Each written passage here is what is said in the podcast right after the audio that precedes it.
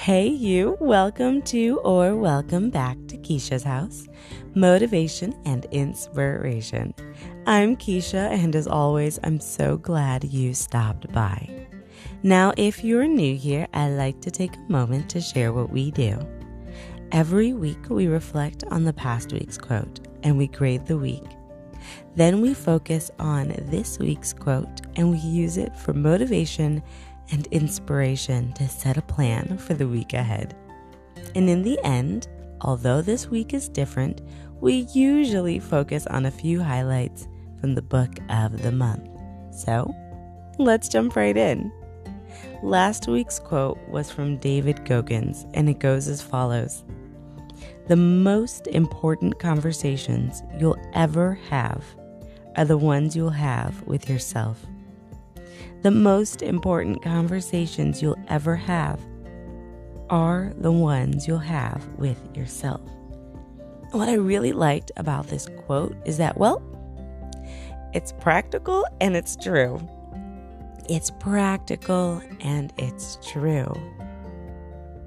We are with ourselves all the time. And I think, it, yeah, it's a little funny to think of it that way, but it's true we are having a constant conversation with ourselves all the time. All the time. You wake up in the morning, the alarm's going off. You have that conversation. Am I going to hit snooze or am I going to get up? I don't want to get up. Oh, but I need to get up. Does those conversations sound familiar? It's time to have breakfast. Am I having coffee today? Or am I going to have to actually make some breakfast? Do I have time to make breakfast or do I got to run out the door? By the time we wake up and the time we go back to bed, there are so many conversations that we're having with ourselves about what we're going to do next all day long. It's nonstop. But yet, we don't always think of it that way. So, what are we doing in those conversations with ourselves? Are we motivating ourselves? Are we staying positive? Or are we being negative and finding ourselves in a negativity bias? You know those days when you wake up and let's say just the alarm felt like it just went off hours earlier than it normally does and you're getting up and your coffee doesn't taste right and your day's just going a little slow and you need to rush out the door and you're not on time.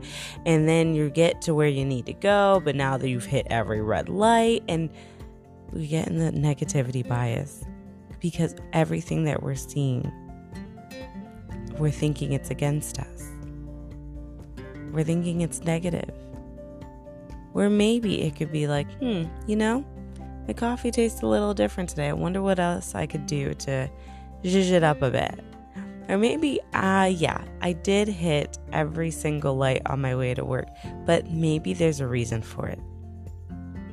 Maybe I shouldn't be in a certain intersection at a certain time. Has it ever happened? Where you're running late and you just can't figure out why?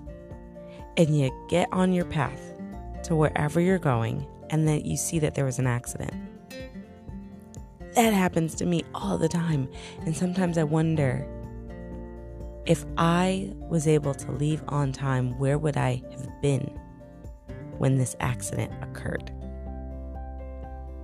So we can take everything and say, you know what, it's happened. We set it behind us and we move forward and we don't dwell on it. Or we can pull ourselves into that downward spiral and we can be negative and we can be frustrated and we can bring all of the frustration in different situations throughout our day home with us. And then it starts to compound. So, in those conversations with yourself, what are you saying? So, this past week, it was a nice reminder honestly to be more aware of those conversations. Because as I mentioned, we're having those conversations all day long. But do you ever think of it that way? we don't. So, being more aware, having more awareness, helps you to catch yourself when you are thinking negatively so you can make some course correction. So, at the beginning of last week, quick story, it was hectic. And I don't know why. I just don't know why. It was supposed to be one of those weeks that was nice and calm, but it was busy. It was busy. We had projects coming up that are happening this week that we had to prep. There were all these small details that I needed to catch. I was being thrown questions that I had no idea what the answers were. And everything just felt so busy. And I found myself where I could get frustrated when I got home and just sat on the couch. But I realized that I had to have these conversations with myself that said, nope, there was a lot going on today. We're going to go take a walk. We're just going to put some music in the ears and we're just going to go walk for like an hour, an hour and a half, and come back home and just be refreshed.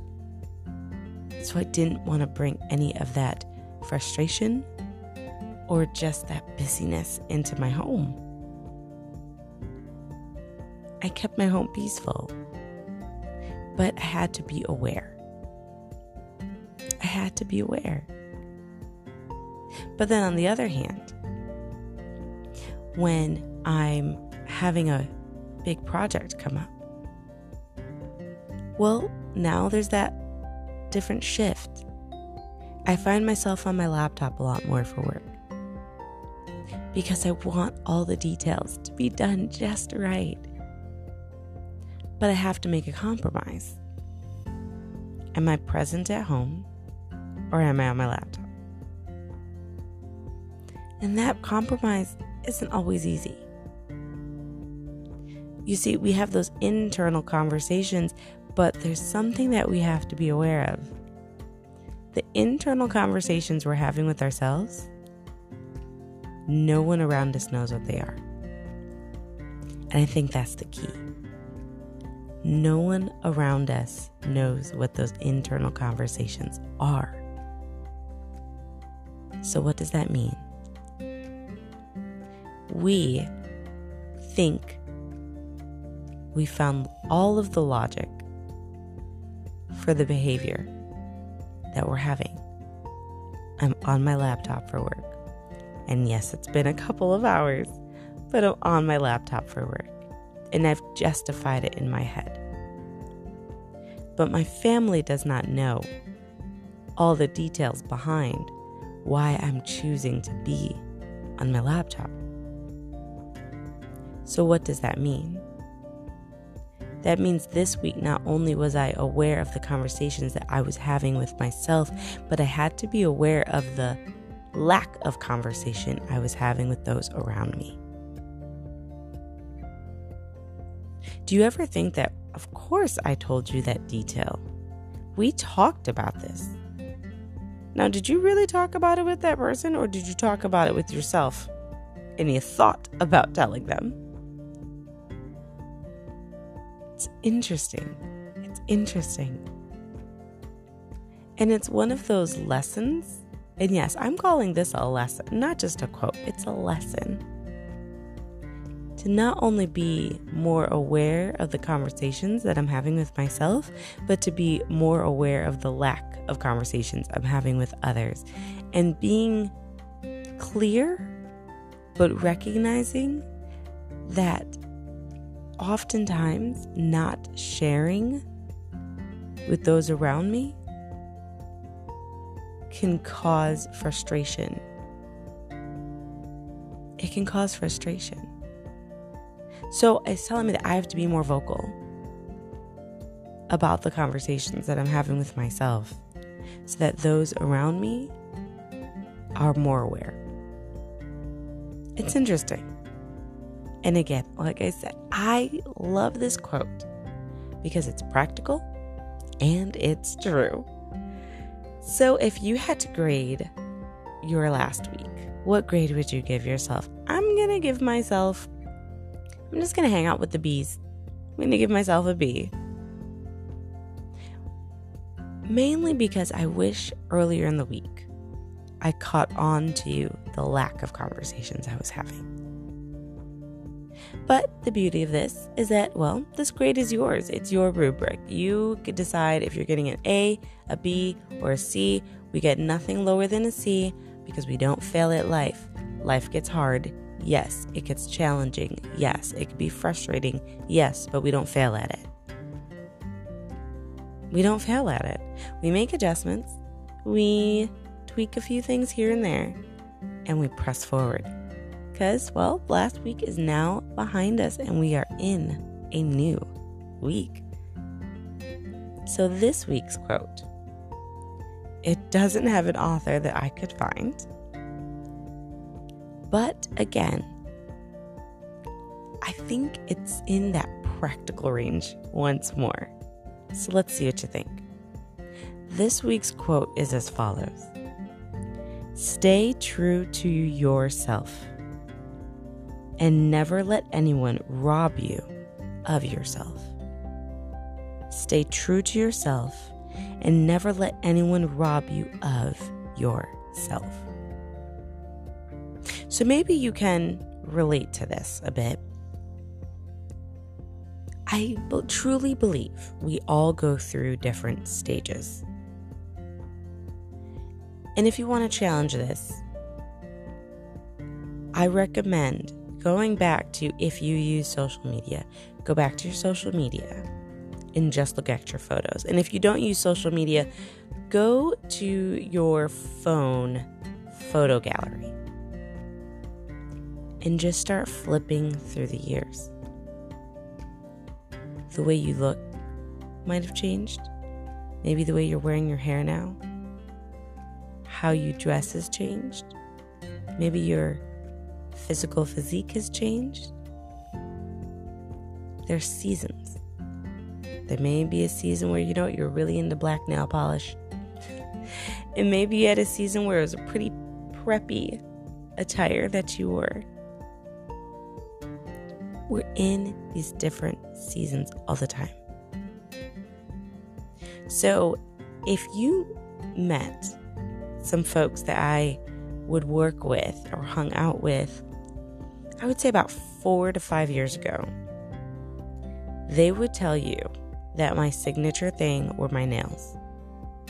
My nails were always, always done.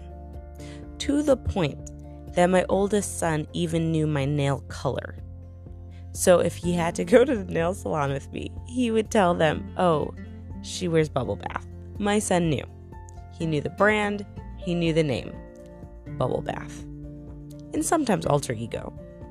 but those are the two brands. Those are the two I always wore.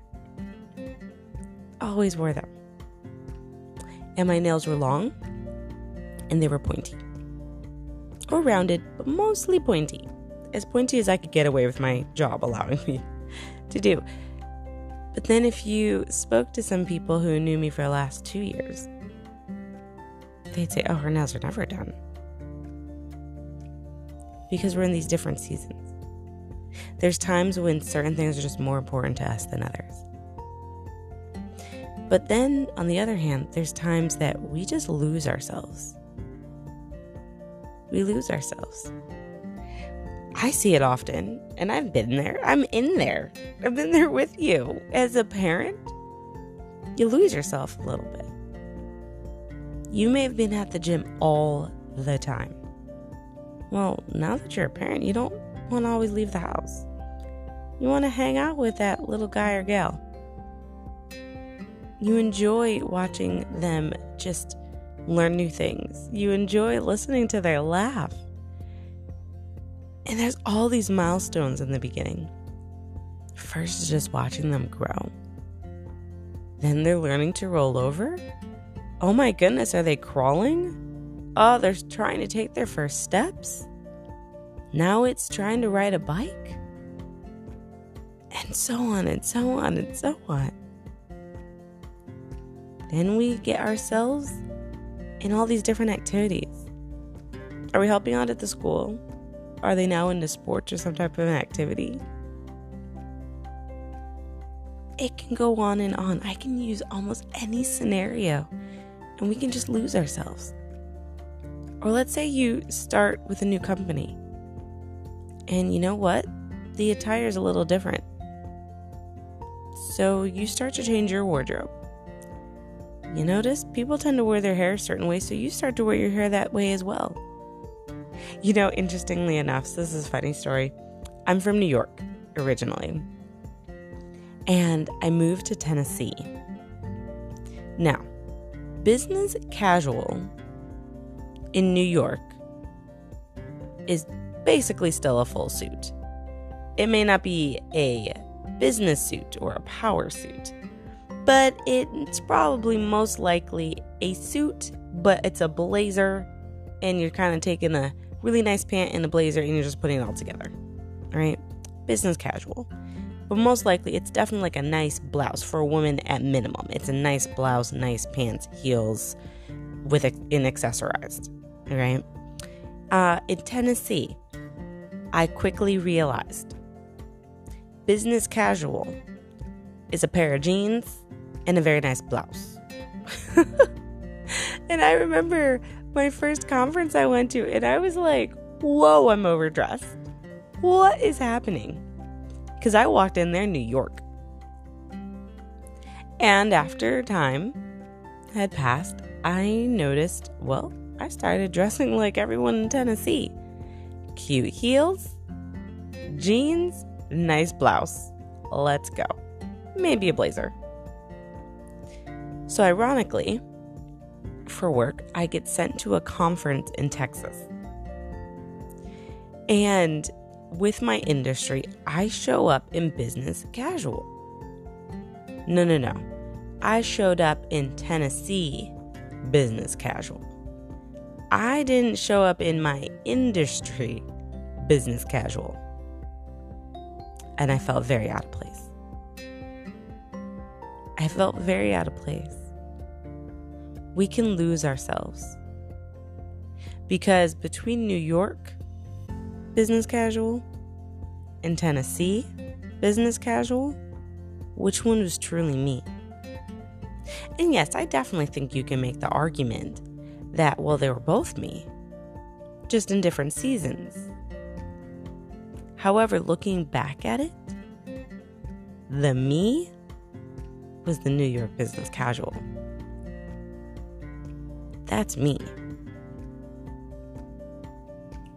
I could wear a black dress any day with some cute shoes. I'm New York business casual. But Tennessee business casual got comfortable. And not saying that I'm not comfortable being New York business casual, but I let my new environment I think I can make that argument rob me of myself. It's not always fun to feel like you stand out. I literally had people tell me when I first moved to the South, You're not from here. And I'm like, Well, how do you know? They're like, Oh, I could just tell by the way you dress. It doesn't mean I looked bad, but they could tell by the way I was dressed. Do you always want to stand out? Or sometimes do you want to just blend in? Do you make those decisions for yourself? Or are you subconsciously making them to fit in? I don't know. What do you think? I know I'm going to have to dive into this a little bit more this week, and that's what I, I like this quote as our quote of the week. Stay true to yourself and never let anyone rob you of yourself. Oh, I'm not saying you can't evolve. I'm not saying that you can't change. But is the core truly you? That is the task for this week. I'm looking forward to your answer. Till next week, be safe.